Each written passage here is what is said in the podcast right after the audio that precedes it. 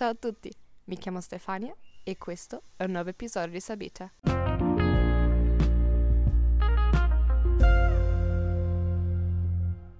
Buongiorno a tutti, bentornati. Oggi è il 4 maggio ed è il ventiduesimo episodio del podcast. 22 come gli anni che compierò tra meno di due settimane. Sto veramente diventando vecchia. Uh, ho scelto l'argomento di oggi mh, mm, tra uno di quelli che mi avete consigliato voi sulla pagina. Come avete già intuito dal titolo, parlerò di Instagram e di come uh, sto vivendo questa mia nuova esperienza uh, di fondatrice di una pagina Instagram pubblica. Detto questo, prima di darvi altri dettagli, andrei subito a vedere le 5 espressioni di oggi. Le cinque espressioni di oggi possono essere utilizzate per parlare di hobby o di impegni.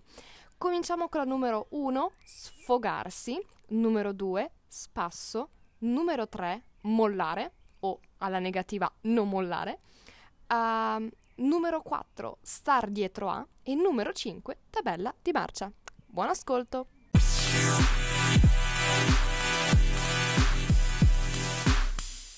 Cominciamo con un piccolo disclaimer. Uh, oggi sto registrando in giardino, quindi probabilmente sentirete dei piccoli rumori di sottofondo, come degli uccellini che cantano, delle macchine che passano, um, degli aspirapolveri e cose del genere. Spero che la cosa non vi dispiaccia.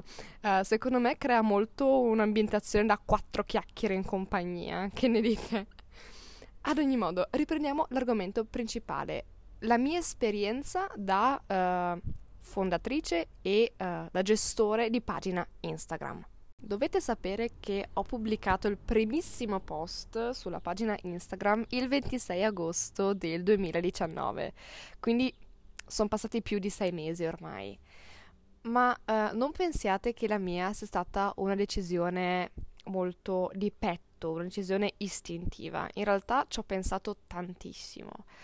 Mm, avevo grande voglia, avevo una grande voglia di appunto aprire questa pagina e cominciare a condividere contenuti perché mh, mm, vedevo insomma le altre pagine, uh, altre pagine simili su Instagram in cui appunto c'era un sacco di scambio di idee, c'era un sacco di... Uh, c'erano un sacco di commenti da parte dei fan, un sacco di attività interessanti.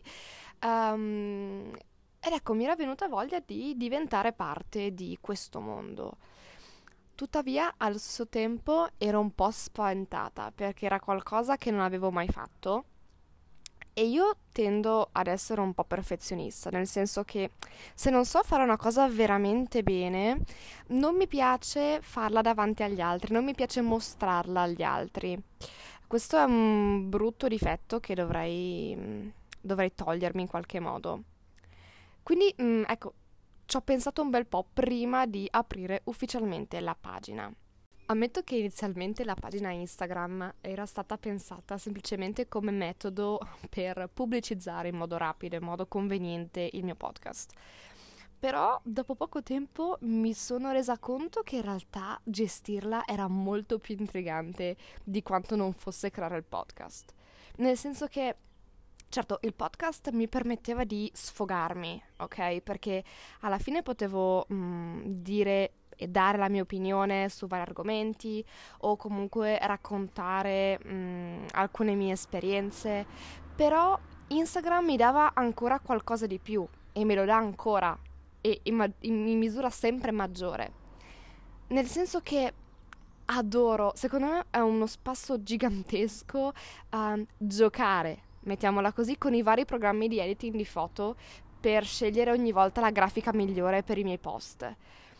E inoltre, a differenza del podcast, Instagram mi permette di interagire molto di più con le persone, di sentirmi molto più vicina a loro e questo per me è molto importante perché mi piace stare a contatto con la gente, eh, conoscere persone nuove e fare, fare, anche solo due chiacchiere così, mh, mm, senza nessuno scopo in particolare. All'inizio non è stato facile, non, non voglio mentirvi, perché non mi conosceva nessuno, quindi avevo zero follower. Uh, dopo un paio di settimane ne avevo forse una decina. mm, ricevevo forse 10-15 like per foto e se ero fortunata uh, un commento. Quindi mi sentivo un po' sconfortata, un po' delusa, un po' frustrata perché ero convinta um, che se mi fossi impegnata, uh, allora la mia notorietà, la mia popolarità sarebbe aumentata in un batter d'occhio.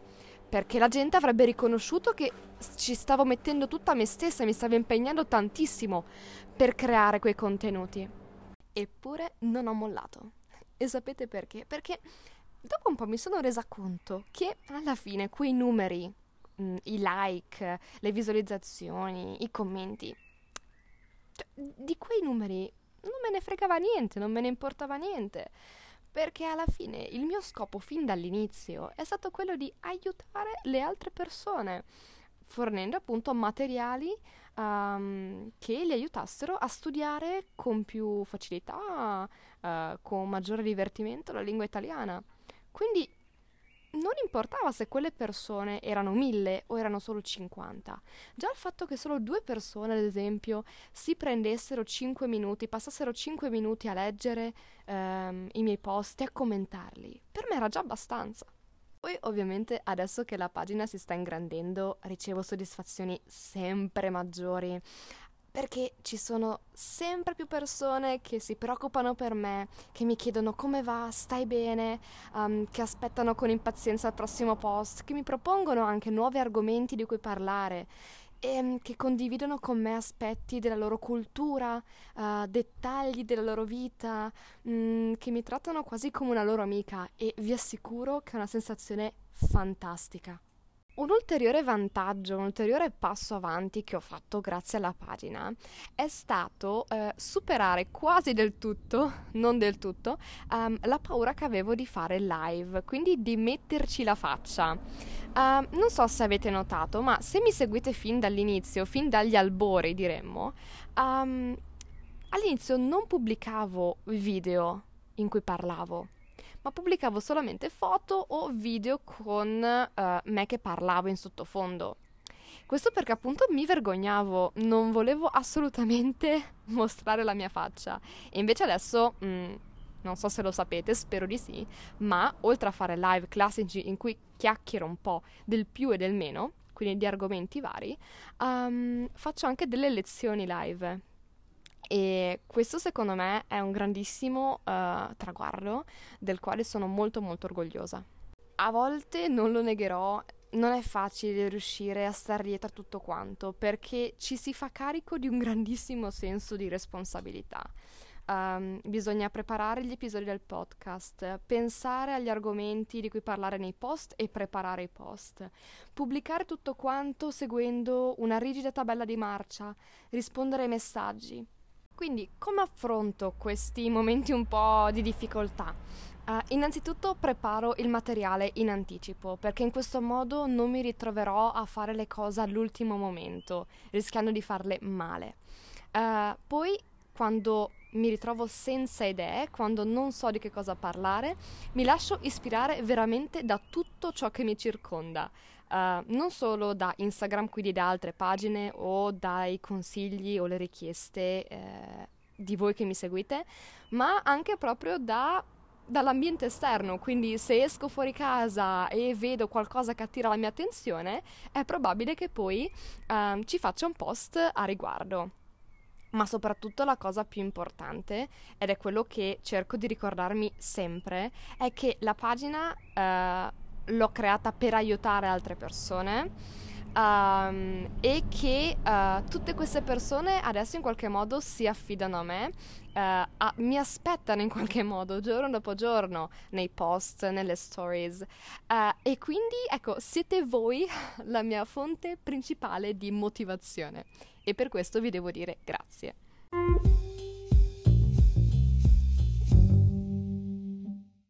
Cominciamo con l'espressione numero uno, sfogarsi. Che cosa significa sfogarsi? Significa in qualche modo concretizzare, far uscire quei sentimenti, quegli stati d'animo che uh, fino a quel momento avevamo tenuto dentro di noi. Quindi, ad esempio, mi posso sfogare con una mia amica um, quando mi succede qualcosa di brutto. Quindi, che cosa faccio se mi sfogo con lei? Le racconto tutto ciò che è successo, le racconto tutto ciò che ho provato, come mi sento e dopo essermi sfogata solitamente uh, mi sentirò meglio. Il verbo che ho usato all'interno dell'episodio è un verbo intransitivo alla forma riflessiva. Sfogarsi non ha un complemento oggetto. Tuttavia esiste anche la forma transitiva, quindi posso dire sfogare la rabbia, sfogare la tensione, sfogare le energie represse. Passiamo alla seconda espressione, la parola spasso. Spasso può indicare due cose, anzi 3. Uh, possiamo dire che, uh, ad esempio, mm, non so, giocare a pallone è uno spasso, nel senso che è divertente, che è bello, che è piacevole. Possiamo dire che una persona è uno spasso, quando è comica, quando è buffa, quando è divertente. Oppure possiamo portare a spasso il cane, quindi possiamo portare il cane a fare un giro, una passeggiata. Espressione numero 3, mollare. Nel senso letterale, mollare significa che io ho un oggetto in mano e apro la mano lasciando cadere l'oggetto a terra. In senso figurato, invece, significa rinunciare a qualcosa, smettere di fare qualcosa. Mm, potremmo tradurlo con eh, il verbo inglese to give up. Espressione numero 4, star dietro a. Il dizionario propone un sacco di eh, significati diversi. Il primo è corteggiare qualcuno, quindi avere una cotta per qualcuno. Sinceramente io piuttosto che star dietro a, in questo caso userei andare dietro a, andare dietro. Il secondo significato è prendersi cura di. Quindi potremmo ad esempio dire star dietro ai bambini moderni è difficile perché sono molto vivaci. Tuttavia, il significato con cui l'ho usato io um, è stare al passo con, to keep up with. Quindi, mm, ad esempio, è difficile stare, uh, star dietro a tutte le materie da studiare per gli esami. E concludiamo con l'ultima espressione, ovvero tabella di marcia. Letteralmente è un documento che viene usato uh, nelle gare di ciclismo o di uh, automobilismo um, in cui sono segnati gli orari approssimativi, quindi non precisi, ai quali i partecipanti eh, passeranno mh, nei vari punti del percorso. Tuttavia, mh, questa espressione viene usata molto di più per indicare una specie di to-do list, ma molto più precisa, perché contiene tutte le scadenze e tutte le tempistiche da eh, rispettare per ogni singola attività. Anche oggi l'episodio è giunto alla conclusione. Vi ringrazio come al solito per avermi ascoltata fino alla fine e vi invito, se vi va, a scrivermi la vostra opinione su questo episodio um, in direct su Instagram, Sabita17. Inoltre vi ricordo che a partire dall'episodio sui fast food in Italia ho iniziato a preparare dei piccoli articoli che potete usare come eh, esercizi di comprensione scritta. Quindi se siete interessati a ricevere questi articoli uh, basta che mi scriviate un'email mm, e potrete trovare l'email nella descrizione di questo episodio. Detto questo, noi ci sentiamo la prossima settimana. Ciao ciao! You